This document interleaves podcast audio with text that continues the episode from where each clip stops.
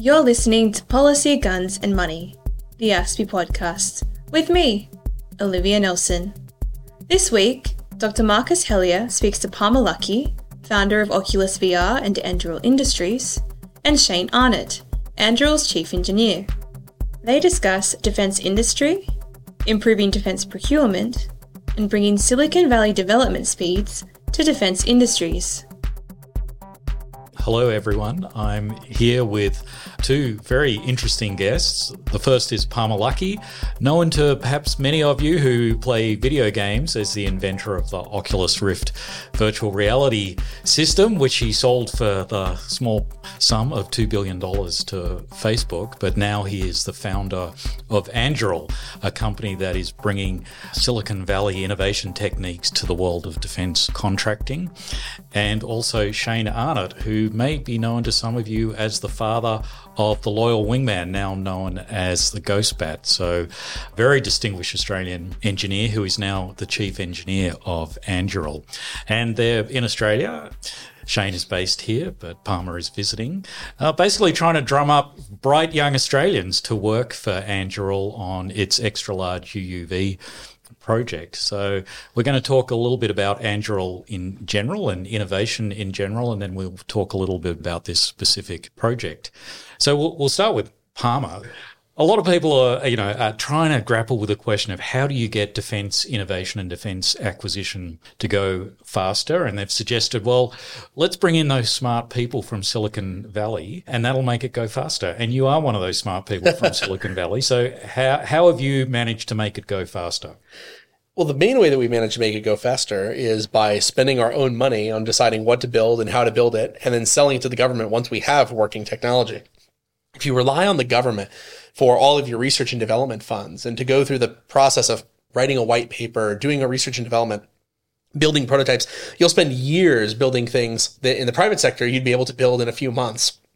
And so that's really the most important thing that we've done the other thing that we do is because we use our own money to decide what to build, we're incentivized to move very quickly. You know, and I, I don't I don't want to compare this too much, but compare this with most major defense companies that are working on a cost plus contracting uh, schedule they often make more money when a pro- program goes longer. They make more money when something gets delayed and they're incentivized to architect very complex, very expensive systems from the start because that's how they are going to get the most uh, profit out of it.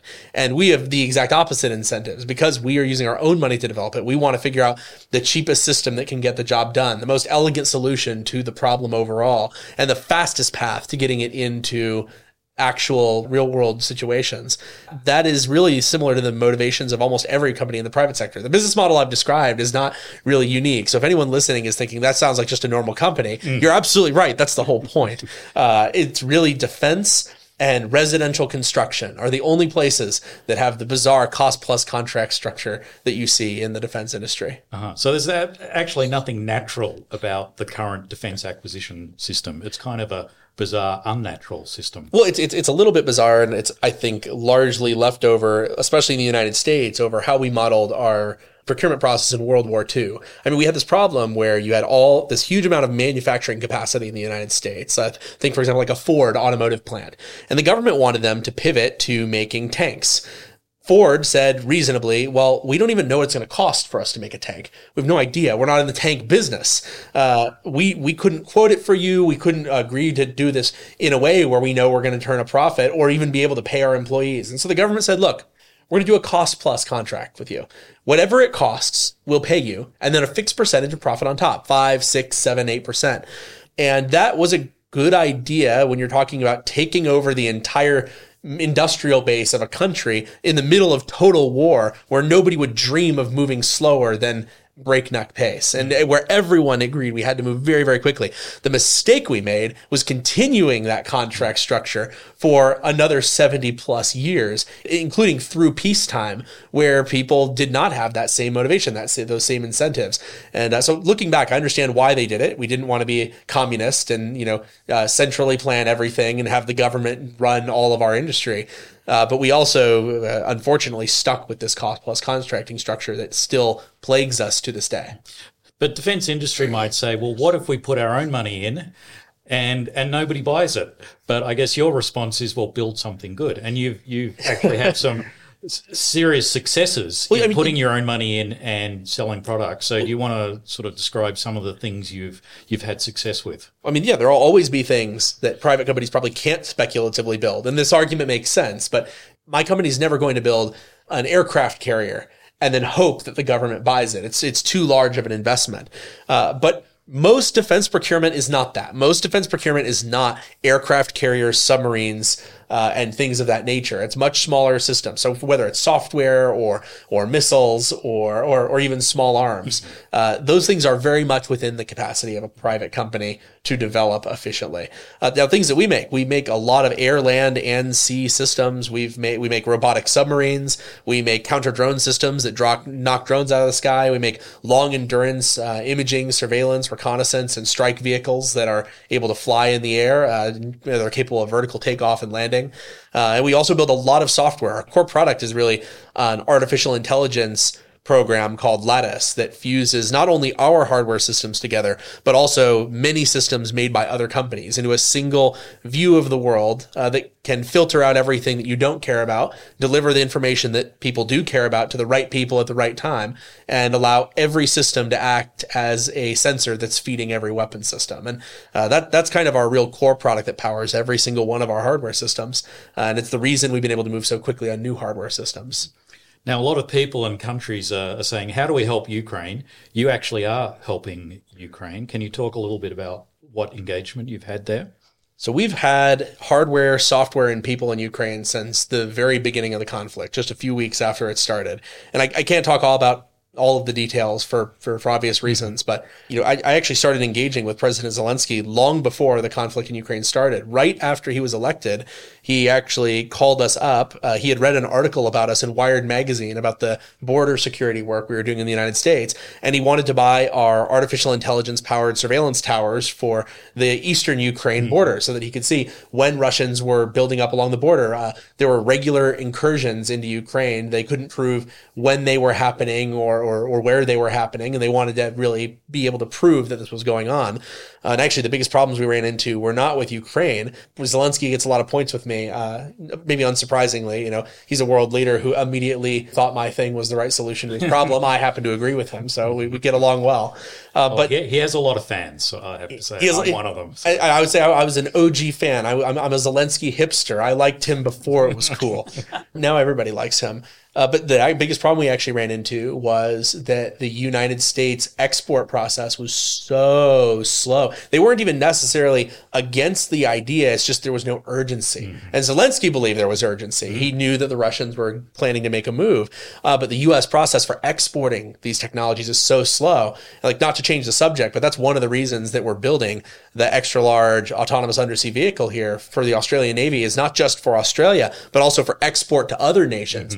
Because the United States, I love America, I love the United States, we are not fast at approving export of new defense items. We're so used to it moving slow that we can't move fast. And I think Australia can move much more quickly. And so I'm hoping that next time a situation like the Ukraine situation comes along, I'm not going to be sitting here like I am today saying, geez, I, I really probably could have, if not stopped it, at least really changed the dynamics of that whole conflict if only we had been able to export to the people who needed it at the right time. on that, one of your frustrations is with other US tech companies that don't want to get involved in the, def- the defense market. Why, why is that? So this is a this is a long one, I'll, and I'll try. So I'll try to keep it short. Uh, there's there, first before I tell you the real reason, I have to tell you the, the the public popular narrative. The popular narrative is tech companies don't want to work with military because they're anti-military or because they're anti-defense because they don't want to work with the government. That is only true of a small number of people in the technology industry, but the executives at those companies have lifted those people up and pretended that that reason is the reason they don't work with the military. They, they, they go to the press and say, oh, we don't work with the military because our employees have ethical concerns. But let's look at the facts when Google employees signed an open letter to saying that they didn't want Google to work with any on any military programs, less than 1% of the company signed that that petition. I don't know if that means 99% of the company wants them to work on the military, but at least 99% doesn't really care hmm. or wants them to. And I bet it's a lot more people who want them to than don't. The real reason that these companies don't want to work with the military is because it would upset the Chinese Communist Party. And these companies are hugely indebted to and enmeshed with the Chinese Communist Party. Apple's one of the best examples. They are the biggest company in the world that is not a state-owned oil enterprise. They don't really count. They're the biggest private company, you know, private, you know, mm. private enterprise in the world, worth over two trillion dollars. Ninety-five percent of their manufacturing is in China. They have more employees outside the United States than inside of it they have just recently announced that they, well, not announced, it got leaked, that they agreed to invest $275 billion into further Chinese manufacturing capability. If China were to decide that they don't want Apple to exist anymore, they could sign one piece of paper and that would be it. It would be wiped out. And so they can't work with the United States military. They can't sell anything to the US or any ally that they don't also sell to China. And it's the same thing for so many other tech companies, big tech companies, little tech companies that also want Chinese uh, access to Chinese venture capital and uh, Chinese government investment, access to Chinese markets as well. You know, uh, a lot of these companies make a lot of money selling into China to Chinese consumers.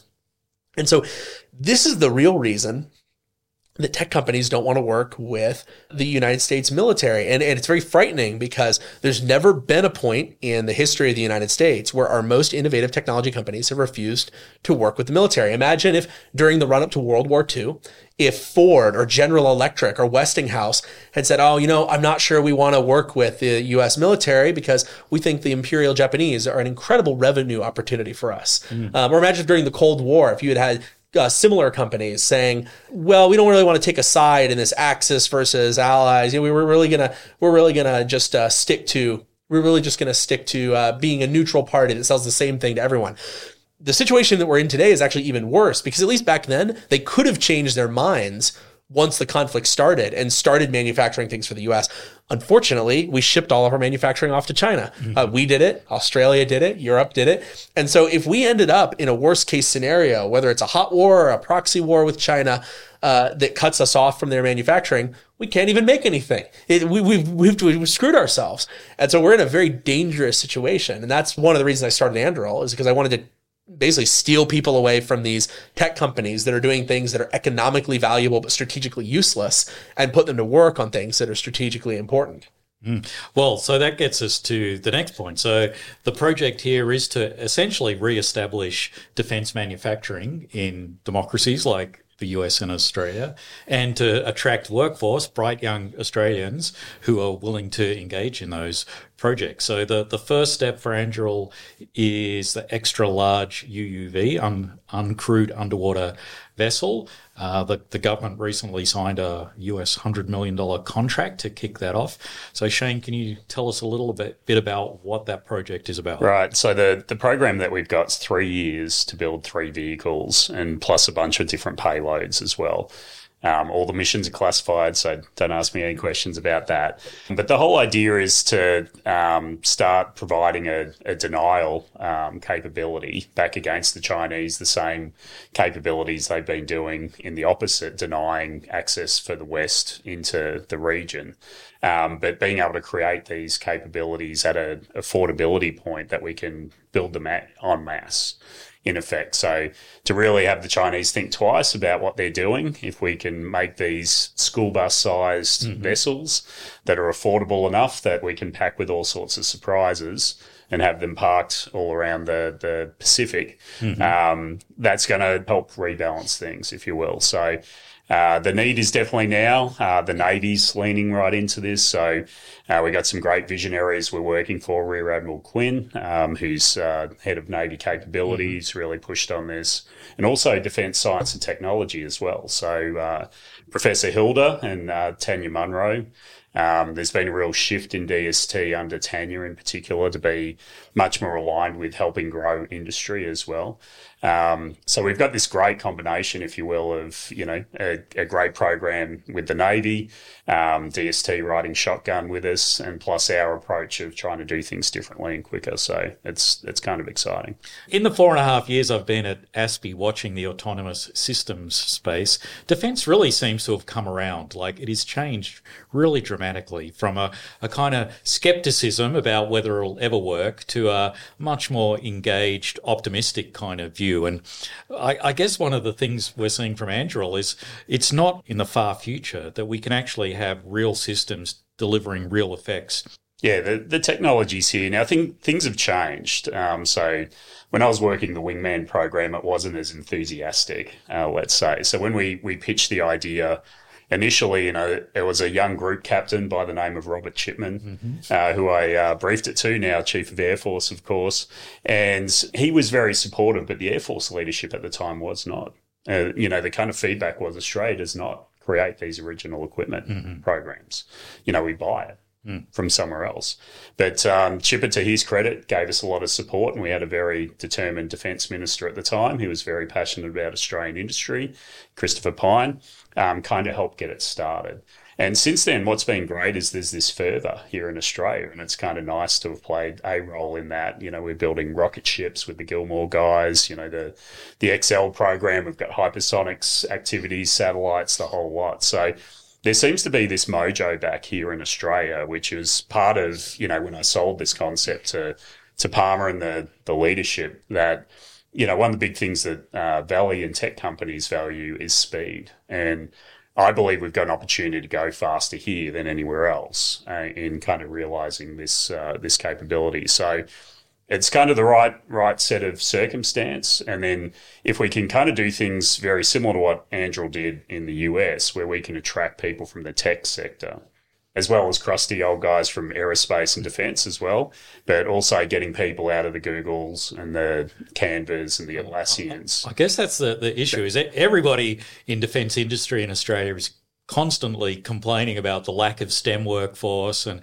where are we going to find yeah, it? Yeah, we need to we need to tap into where where are you going to get it from? Yeah, that that's the whole idea. So we're going to try and tap a new source by having a very different environment. You know, we've got a founder who wears Hawaiian shirts and, and flip flops. Can can I just point out to our listeners, it is yes technically a Hawaiian shirt, but it does have kookaburras on it. So it's Hawaiian with a very Australian flavour. Yeah, and it's it's not your typical crusty uh, defence environment where you know you got to go in your shirt and all that type of stuff. Well, to, we empower engineers to move quickly. What we're there's a lot of people that we hire from private industry, uh, but there's also a lot of people we hire from uh, defense contractors who want to work on things that benefit their country. They want to work on defense products, but they've been trapped in these companies where everything is so slow moving and crusty and it's impossible to get anything done. And we say, hey, you come here.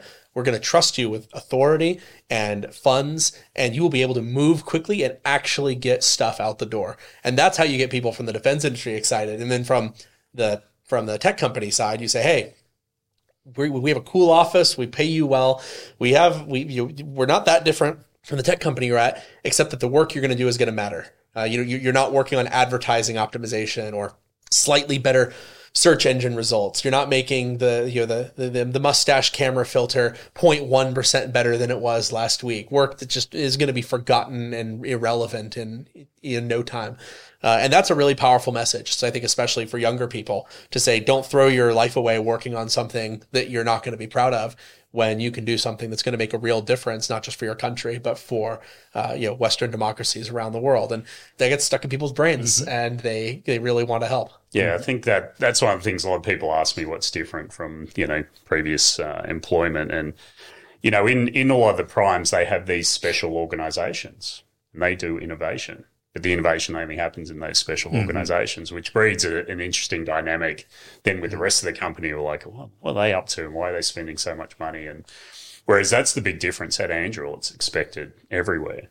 Like everyone's expected to innovate across all the programs. And it's, it's just a totally different environment. You know, it's to sell ideas and have them consumed by other people to go, let's go do this is just part of the culture as opposed to with Wingman, it, it, took a lot of PowerPoint charts and a lot of briefings um, to get that approved. Uh, this XL project and conceived the idea with Chris Brose, who's the chief strategy officer, myself, uh, the guys from Dive Technologies, so Bill Lebo, Tim Raymond, etc. There was zero PowerPoint charts. I think there was three meetings. This is what we're going to do. A lot of intensive writing on whiteboards and you know the leadership said go for it mm-hmm. and then we spoke to navy in some short period that they went yeah this is a good idea so it's just a totally different environment. So for you know folks that are out here listening to this podcast, you know, come come to Anduril. like we, this is the environment. If you've been frustrated in a crusty environment, or you're working in tech industry that you don't think the mission is you know as meaningful as it could be, we've got a place for you. So, if you uh, attract these bright young Australians who want to help defend Australia, you talk about getting capability out the door quickly. When can they expect to see their uncrewed underwater vessels swimming around defending Australia? Soon. No, we're, we're expecting to go. We've got a very aggressive schedule. I'm not going to uh, hang my hat on anything just yet, but uh, yeah, three vehicles in three years. We're going to go fairly quickly. We've got a base level design, you know, already.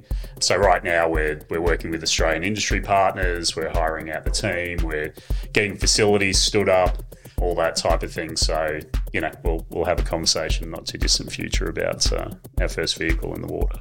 Awesome. Well, you guys have made your pitch to the the bright young Australians, uh, and uh, hopefully it goes well for you. I mean, I think it's in everybody's interest that you succeed and that we get these important capabilities into service as soon as possible. So, That's the plan. So good luck.